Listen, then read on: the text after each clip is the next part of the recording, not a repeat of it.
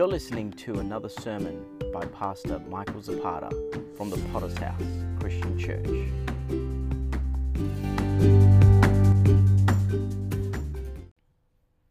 From the book of Matthew, chapter 23. Uh, some of you might not know this man. Uh, his name is Rodrigo Alves. And Rodrigo Alves is the, no, the man describes himself as the human Ken doll. He has revealed that he has spent 305,000 pounds on plastic surgery to make him look like a children's toy.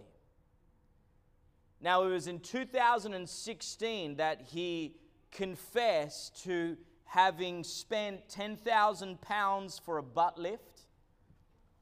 Not too sure what that would include. $24,000 on silicon chest implants and 48,000 to create his 8-pack abs uh, from his own fat and skin. Rodrigo from Sa- uh, Sao Paulo, Brazil, says he's unashamed of his surgery habit and undergoes 15 operations a year. In 2016, he had gone under the knife 42 times. He said this to one of the magazines I was born in the wrong body. My soul never matched up with the rest of me, and now it does. And I feel at peace. Isn't that lovely? That was 2016.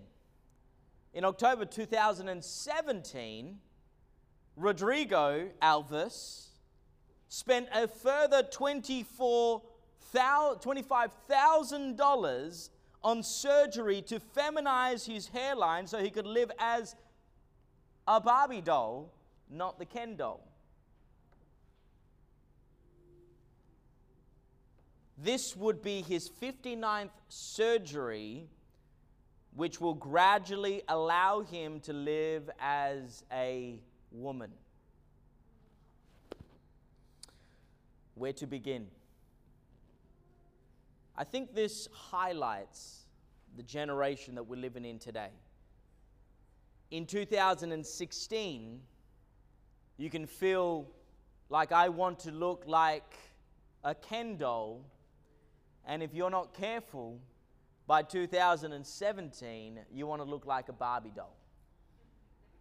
There are people that, much like this young man, who says he's at peace after doing 40 or so surgeries to his body, comes to that gripping realization that he's not really at peace. And in fact, the truth is is nobody will ever be at peace until they are comfortable with who they really are, and that is embracing what God thinks about us. It's not about what we think about ourselves, it's what God thinks about us that makes all the difference. So I want to preach to you a sermon entitled True Identity out of the book of Matthew, chapter 23. We're going to read from verse 1 through to 7 and then skip down from 25 to 26. The Bible says these words And Jesus spoke to the multitudes and to his disciples, saying, The scribes and the Pharisees sit in Moses' seat. Therefore, whatever they tell you to observe, that observe and do, but do not do according to their, their works, for they say and do not do. For they bind heavy burdens hard to bear and lay them on men's shoulders, but they themselves will not move them uh, from, out, from one of their fingers. But all their works they do to, see, to be seen by men. They make their uh, phylacteries broad and enlarge the borders of their garment. They love the best places in the, at the feast and the best seats in the synagogue, greetings in the marketplace, and to be called by men Rabbi, Rabbi. Now skip down to verse 25. Woe to you, scribes and Pharisees, hypocrites! For you cleanse the outside of the cup and dish, but inside they are full of extortion and self indulgence. Blind Pharisee, see, cleanse the inside of the cup and dish, uh, that the outside of them may be clean also. Hallelujah. True identity. I want to firstly focus on the fact that Jesus speaks about the hypocrite.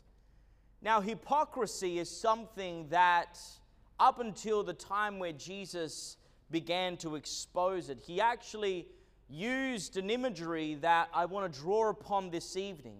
It has to do with uh, an old Roman uh, Greek style of acting. If you're a Bible student, you'll understand that the hypocrites, the hypocrites, is actually meant of someone who's a stage actor. Now, in those times, there was no, uh, uh, uh, you, know, uh, you know, quick makeup. There wasn't an ability to put on a fake nose and, and, you know, spend hours upon hours reconstructing your face and body. And so actors would simply grab a mask and would carry this and it would cause them to, if they wanted to play someone scary, they would have a scary mask, someone peaceful, well, peaceful mask, and this would uh, be the changing hypocrisy of the actor. And so Jesus uses this imagery to draw a spiritual parallel in accordance to these Pharisees and scribes. He warns his own disciples as well not to be, uh, uh, not to be a hypocrite, uh, going from one personality to another, changing uh, your image from day to day. And he challenged, uh, he challenged the hearers to be uh, of a true identity. Now, why is identity so important today? Because how many know that today, when it comes to what identifies you. It is something that can cause you to become uh, promoted. It is something that can cause you to become popular. It is something that can cause you to step into fame and fortune. It all has to do with your identity, and the world is what is beginning to focus more on this, uh, making this an importance uh, when in reality identity can be very frail. In the passage of scripture that we read, there are two things that I believe uh, the Pharisees and scribes were searching for. They were searching for fulfillment in, ident- in their identity based on their position.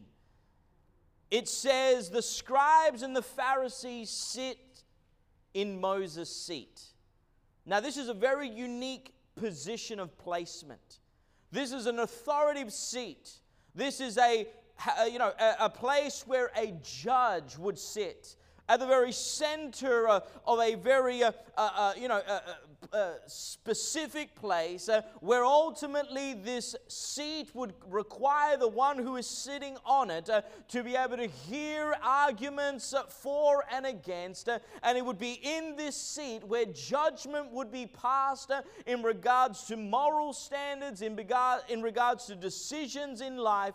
and so this position of placement was the very place uh, that these Pharisees and scribes wanted to be seen in. Today, the positions are much like the seat of Moses. You go to work on Monday. What did you do on the weekend? Oh, I went to this club. Oh, I hung out with this person.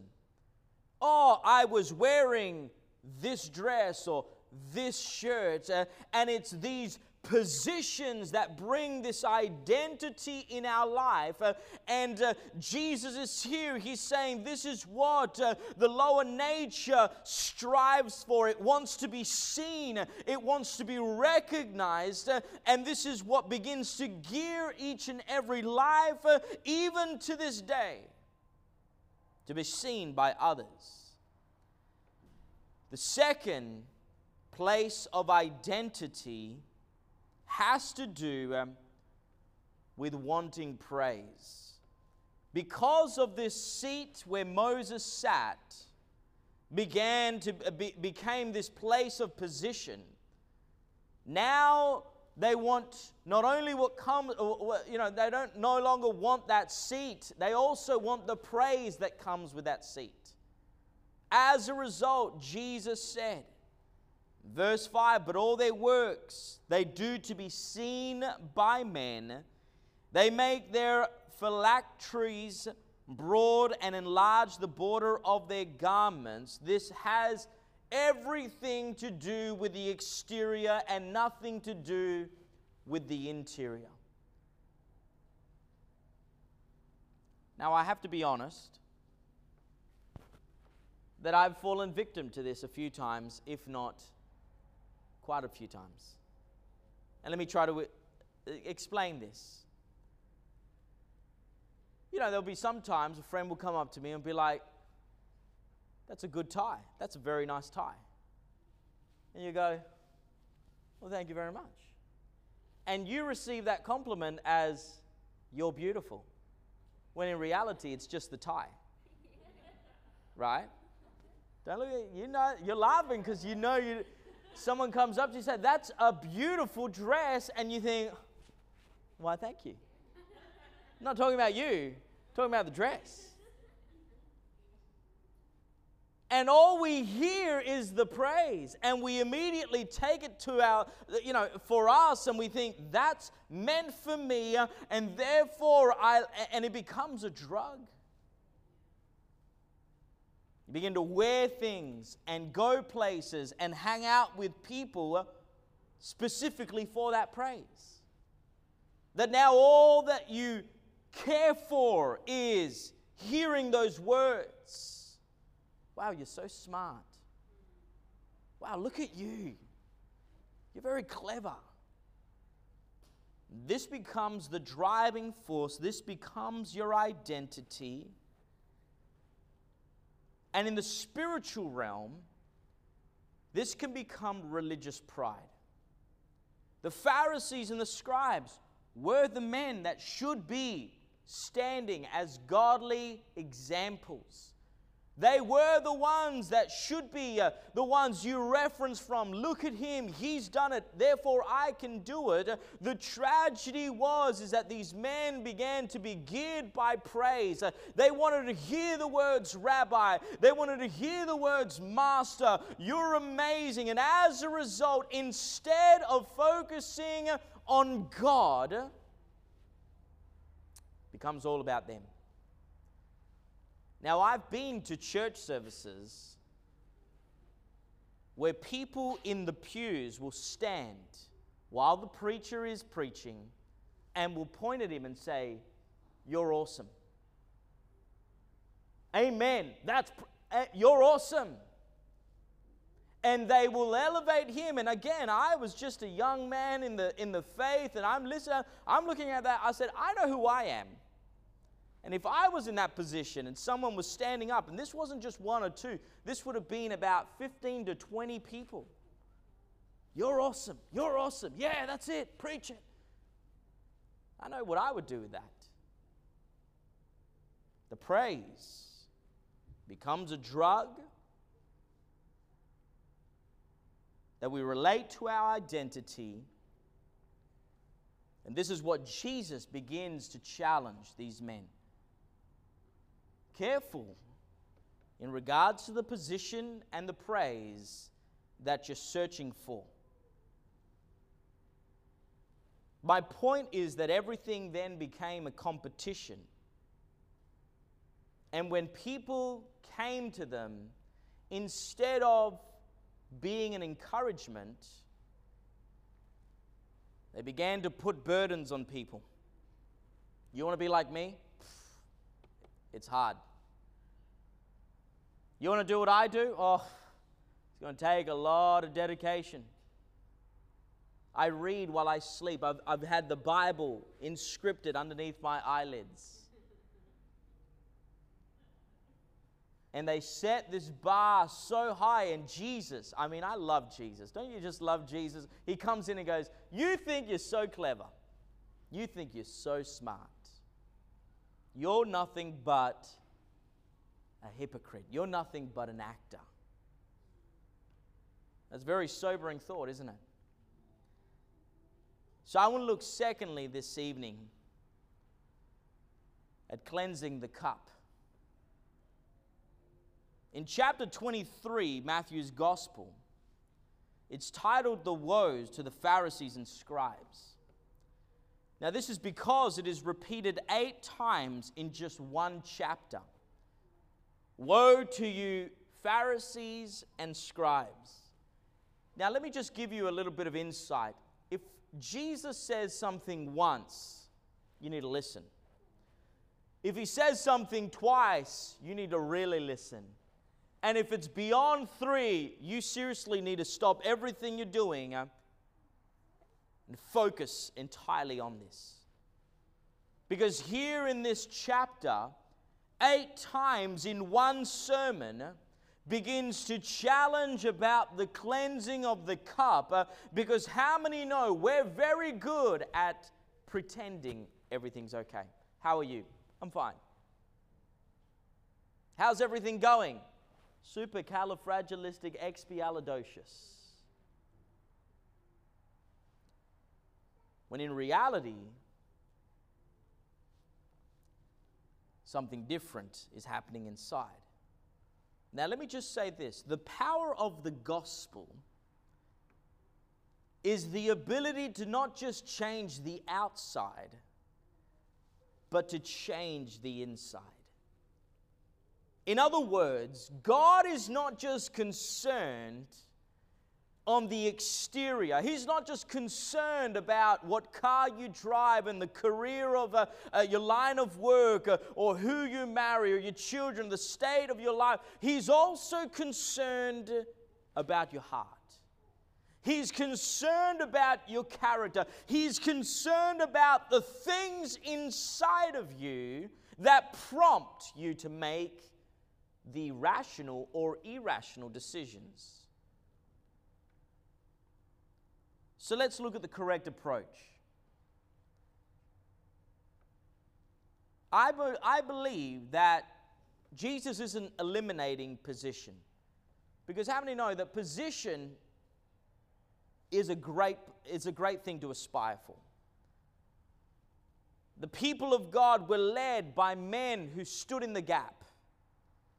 Moses, who led the children of Israel out of Egypt, Noah, who built the ark, Gideon, who fought, uh, Samson, these men who fought uh, and were leaders. And so, position, I don't believe position, uh, God is, is, is wiping out position. That's it, no more position. Everyone's equal, everyone stays the same. So, then there must be a correct approach to position. The truth is is that God deserves all recognition in every position of life. Now, there's a phrase that's been coined just recently. I don't know if you've heard this, but it's the phrase you need to be true to yourself. How many heard that? Just got to be true to yourself. Be true to yourself. Now, while that sounds very lovely, and you know, everyone needs to be true to themselves. It's very hard to receive that phrase from someone who's you know had Botox and you know injections and you know different color and everything, and you've got just like this uh, you know Ken doll. He's got fake pecs and fake uh, everything, right? I read a comment about the new Disney princess Ariel. They suggested that Kyle, Kylie Jenner should be the next Disney princess Ariel. And a comment said, you know what? That's not a good thing because there's enough plastic in the ocean already. Oh, I love it.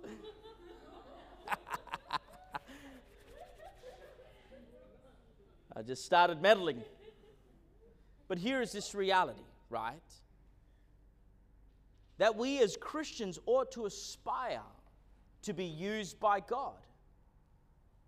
That the truth is, is that Jesus was the greatest example for us, that he stood in the gap and he said, I am the way, the truth, and the life, and no one comes through the Father but through me. Uh, and so our position in the eyes of God is critical because how many know that we can be a we can we can know God, we can read the Bible, but not be in the right position to inherit God's blessings.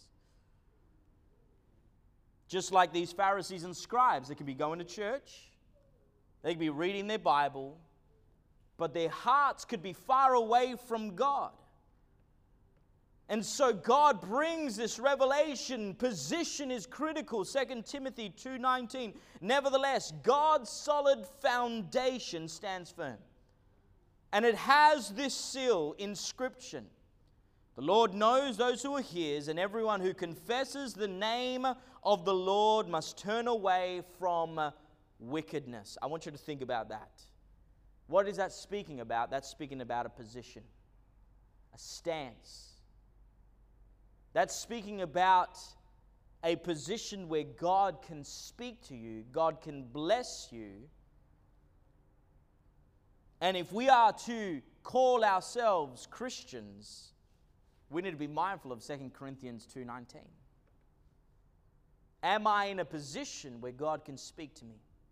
Am I in a position that God can direct my path? Uh, am I in a position that God can begin to use my life for the furtherance of His kingdom? Or am I in a position that would cause people to turn away from God? The second area has also to do with praise. Now, praise, again, is something that we love, right? Not a problem. But the one who's receiving the praise needs to be very careful. Psalms 28, verse 8 Hear the voice of my supplications when I cry to you, when I lift up my hands towards your holy sanctuary. Now, I believe that a part of raising children involves praise. You can't just be interrogating and criticizing everything that they do. That wasn't good enough. You're not good enough. That should be done better, quicker, faster. It's not, you know, if you're if if if you've lived under that criticism, you will never, you'll find it very difficult to accelerate, you know, excel in life. But praise is something that begins to be uh, you know, an instrument that can cause someone to ride and, and, and do things that they'd never thought they'd do before. And the truth is, is that as Christians, there is a praise that is coming our way.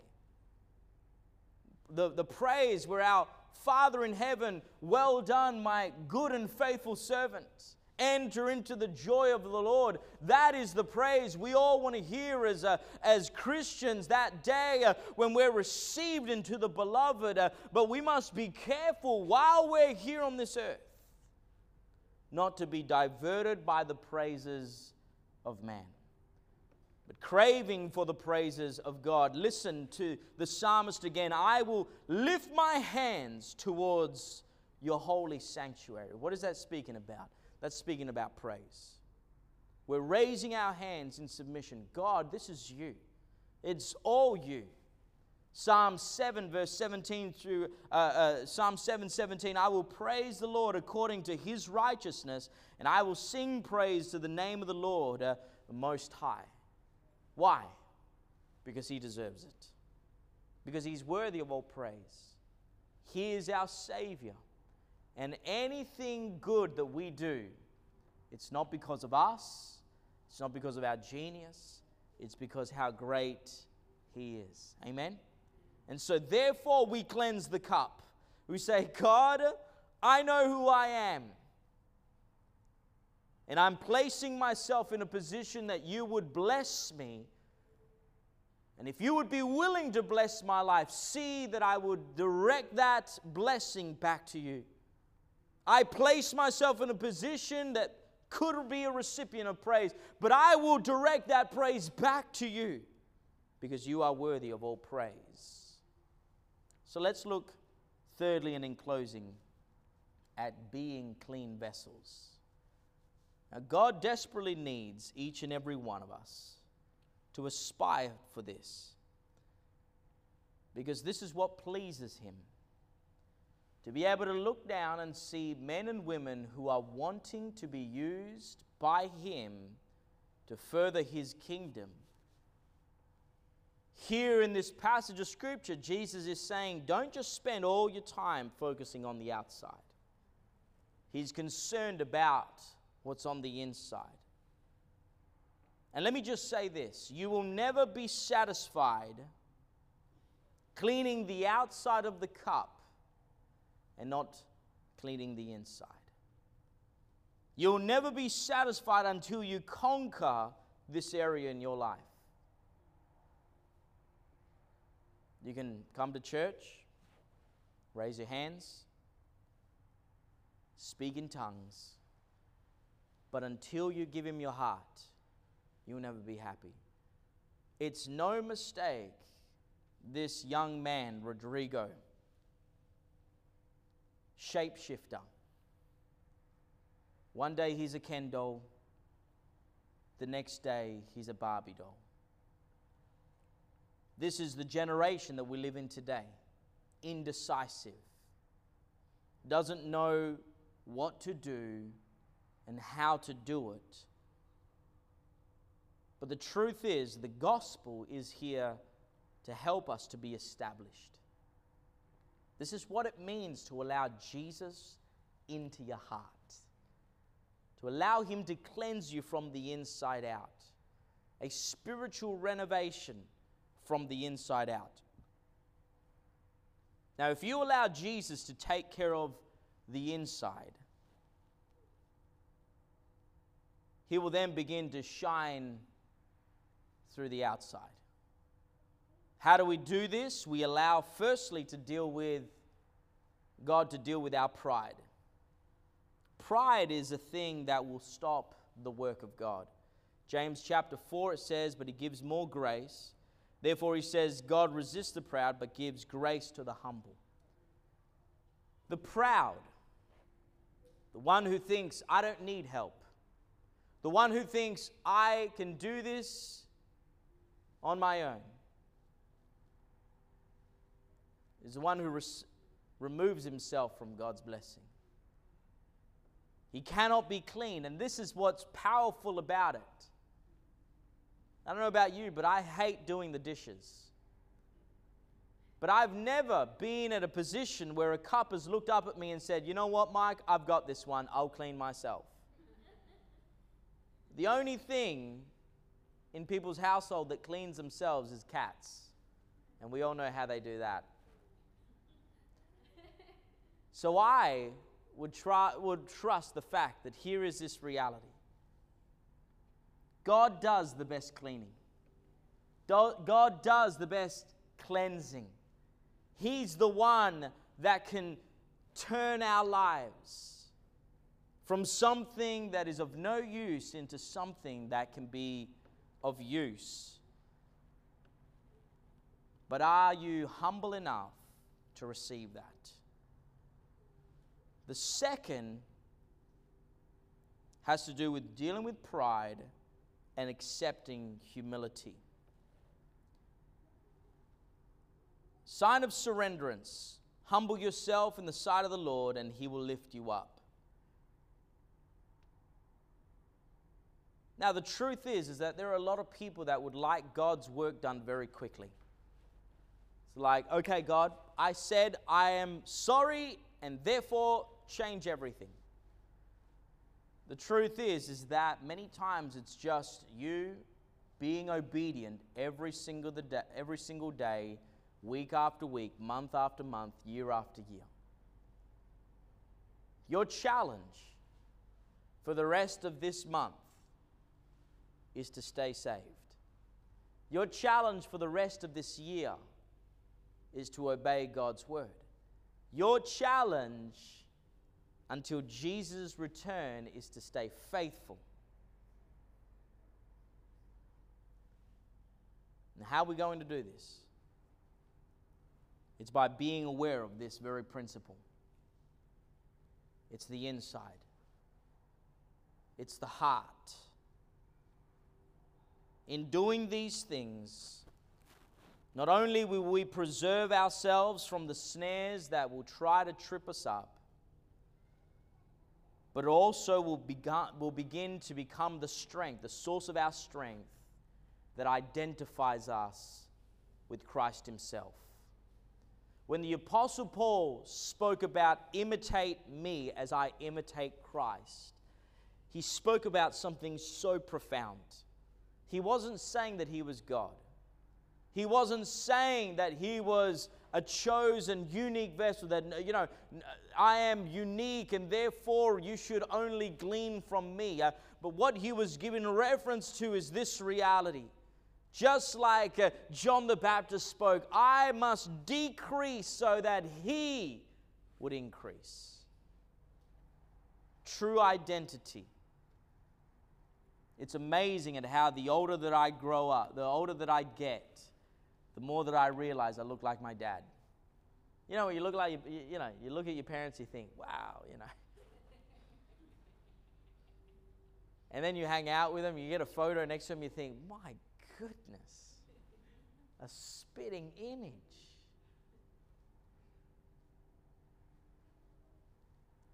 What about you spiritually, though?